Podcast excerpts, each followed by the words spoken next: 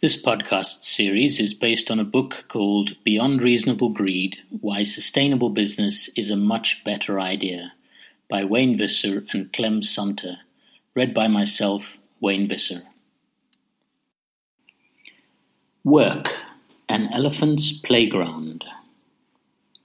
Having a leader's inspiring vision is one thing but it is like whistling in the wind unless people in the workplace are able to express their own inherent magic, their creativity and imagination, their values and passions.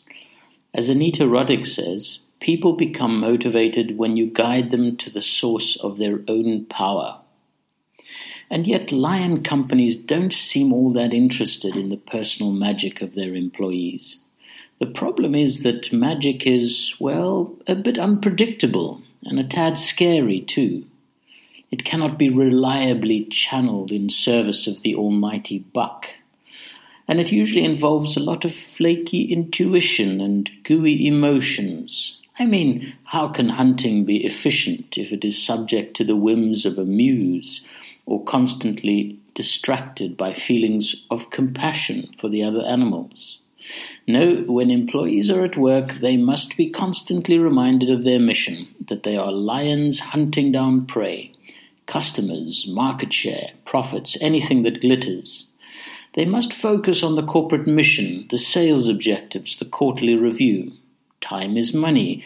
Therefore, they must be strongly discouraged from spending any work time on socializing, resting, playing, eating, or attending to personal matters.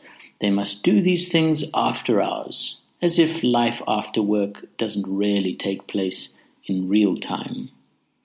The ideal employee of the Lion Company is one who arrives at work early, checks in his or her personal life at the door, and goes straight into profit making overdrive. It helps with the focus if they can switch off their feelings as well, since work is a place for rational individuals. And as for creativity and intuition, well, we talked about that already. It's not that they're bad as such, it's just that they are so difficult to control and they don't translate easily into data tables and bar charts. If the truth be told, they're just not very macho. There is a problem, of course humans. They are not machines or computers.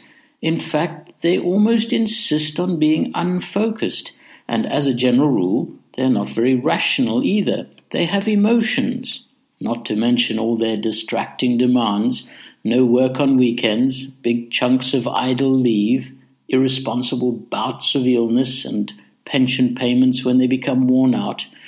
That's why lion companies have ingeniously invented a multitude of bribery mechanisms, incremental salary increases, incentive bonuses, pretentious job titles, offices with a door and even a view, as well as behavioral rules like policies, procedures, and systems. In return, of course, many employees of lion companies adopt their own version of lion like behavior.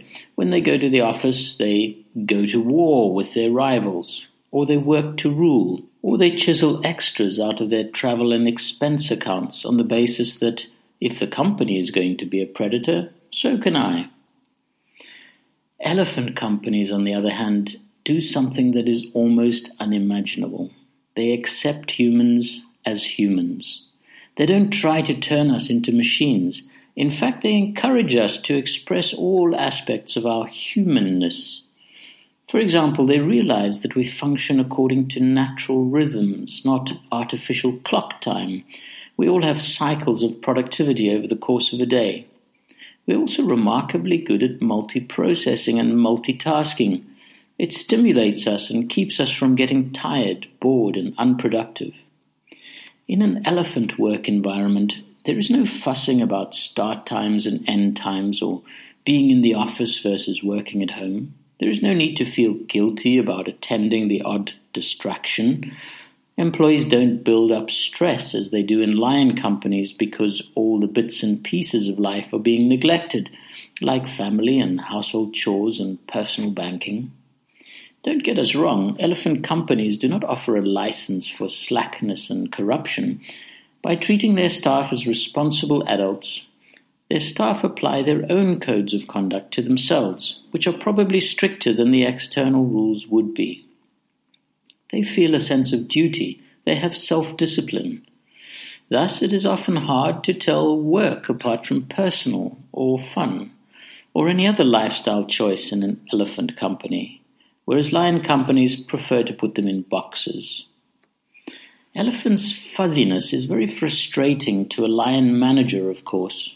Elephants seem to just mosey around all day, nibbling a bit of this, dusting a bit of that, chatting to some friends here, splashing around in a mud hole there. They're not very focused on the prey at all. Look at all that time they take for family bonding, for having fun in the water, for catching up with the gossip from passing friends. There's none of the stress of being a hunter. Mind you, they don't starve. In fact, they seem to do very well despite not being obsessed about food. Hmm, interesting. One CEO of an elephant company has Walt Disney mementos all around his office, which he calls his playroom. In particular, he has a large effigy of Mickey Mouse next to his desk. This is to remind all the important people that come to see him that he is head of a Mickey Mouse company that wants to have some fun. The aforementioned Semco Corporation allows its employees to control their own working conditions. Time clocks have been eliminated, and people come and go according to their own schedules, even on the factory floor. The result is greater spontaneous coordination between workers and more people who can now do several jobs. Interestingly, although they set their own schedules and targets, or perhaps because they do, they tend to work longer hours to meet them. The success of this factory floor flexi time is summed up by one of Ricardo Semler's comments. When we introduced flexible work hours, we decided to hold regular follow up meetings to track problems and decide how to deal with abuses and production interruptions. That was years ago, and we haven't held that first meeting yet. So, working like an elephant is not about becoming completely scattered and ineffective. It is about being flexible, discovering the most appropriate times to work and play and socialize, or do a combination of these. When we can reconnect to our natural rhythms and apply them to our work, we play to our own individual strengths. At the same time, we work out ways to find a harmonious blend with each other's natural cycles.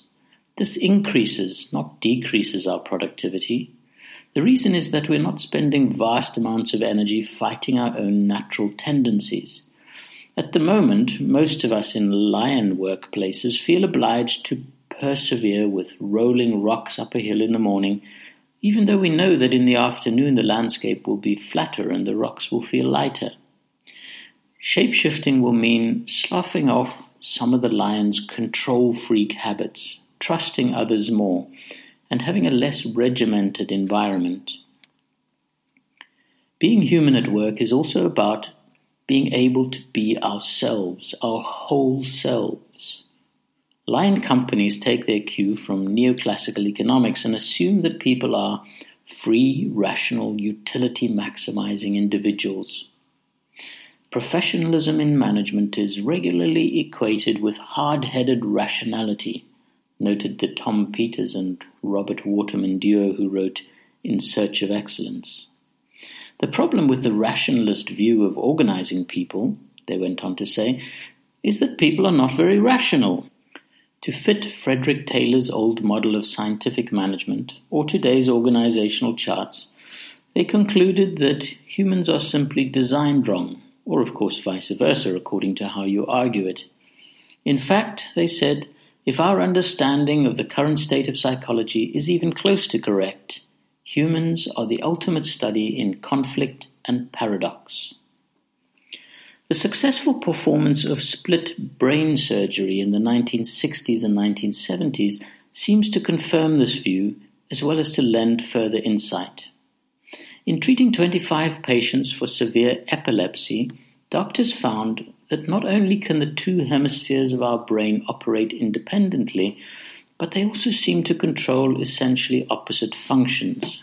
While the left brain is associated with rational and intellectual engagements, the right brain is oriented towards intuitive and creative processes.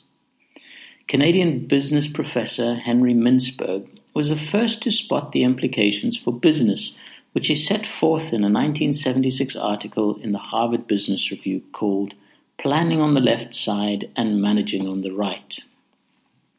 The key managerial processes, he remarked, are enormously complex and mysterious, drawing on the vaguest of information and using the least articulated mental processes. These processes seem more relational and holistic than ordered and sequential, and more intuitive than intellectual. They seem to be most characteristic of right hemispheric brain activity. This theme of duality and balance is one that the ancient Chinese understood well and is represented in their Tai Chi symbol, which depicts the flow of opposites within a greater whole. Contained within the circular symbol, the one extreme, yang, represents masculine, active, competitive, and rigid characteristics, while yin encapsulates the feminine, passive, cooperative, and flexible aspects. Lions are yang, elephants are yin. And most of today's companies are yang companies, praising hard qualities like rationality and assertiveness and poo pooing soft traits like intuition and compassion. It is not hard to diagnose whether your company is a lion or an elephant. Just count the number of times words like love and caring and morality crop up in management meetings, or how often people feel comfortable enough to cry at the office. Former head of chemical giant ICI once said that the word love was as threatening in business as talking about an unexpected liability on the balance sheet. Author and Fortune 500 company director James Autry makes the same point in his inspiring book called Love and Profit. Feelings are seen as a weakness in the testosterone dominated corporate world. One chairman was reported to have asked a colleague why his managers had left the business to join the church. His colleague replied, long term promotion prospects. It hadn't occurred to the chairman that there might be life after the company. For lions, displaying toughness is all important, and toughness means dominating meetings and markets, intimidating suppliers and competitors, controlling situations and people. Toughness means showing intellectual superiority and aggressive ambition, and not letting emotions cloud your judgment. Elephants, on the other hand, are led by matriarchs. Emotions are openly displayed within the herd, be they affection, grief, or delight. Extrasensory perception is constantly being relied upon. Nurturing intimate relationships is all important. Trying to turn complex, variable humans into rational, predictable machines has left many people feeling like prisoners, trapped in their jobs, unable to be who they really are. Certainly, given the choice, it is not how they would choose to spend their life. But there's the mortgage to think about, the school fees, the parents' expectations. Even beyond that, so many people we talk to experience feelings of existential crisis in their work. What's it all about, Alfie? They plaintively ask, just as songstress Cilla Black did in the 1960s. Incidentally, she was picked out from the crowd by Brian Epstein, the same man who discovered the Beatles in the cavern in Liverpool. One thing that would help with the existential crisis in business would be a switch from the present focus on jobs to the old idea of vocations. A job is something you do to earn money to get by. It is a means to an end. Thus, people often end up living for the weekend or counting down the days to their retirement. A vocation, on the other hand, is a life pursuit that you do out of a sense of calling, a feeling of being uniquely suited for performing a certain kind of work. Mythologist Joseph Campbell talked about following your bliss. How many people can use that word to describe their work? Bliss. You may think that we are spiraling off into a dream world here, an idealist's fantasy, but stay with us. Pursuing a vocation should not be mistaken for some kind of hallucinatory happiness trip, free of all cares, worries, stresses, or difficulties. In many ways, following your bliss is more difficult because it entails soul searching, tenacious endurance, constant questioning, facing fears, shrugging off securities, and stretching every fiber of your being. The difference is that it feels like a personal quest, a freely chosen path, a journey with purpose. Intuitively, we are all searching for this holy grail in our careers, hobbies, or voluntary work. The experiences of Viktor Frankl, outlined in his book Man's Search for Meaning, provide some insight into this heartfelt yearning of ours to make something meaningful of our work. Frankl, a trained psychiatrist, lived through the Nazi concentration camps and notice that people can endure the most trying and horrific circumstances if they can discover and nurture a sense of personal meaning. Providing there is something to believe in, the human spirit triumphs over physical hardship or emotional trauma. The something can be anything the achievement of a personal goal, the development of a particular skill, the creation of something unique or beautiful, or the pursuit of a spiritual quest. But the essential feature is that it is a personal belief. No one can tell you what should inspire you or motivate you. No one can brainwash you into discovering meaning in your work if it's not your bag. No one can pre select your vocation for you. Of course, the lion economy makes the pursuit of vocations very difficult. Round people are put in square holes because nobody consulted them about their true desires. Hence, once again, the need for multi level shape shifting.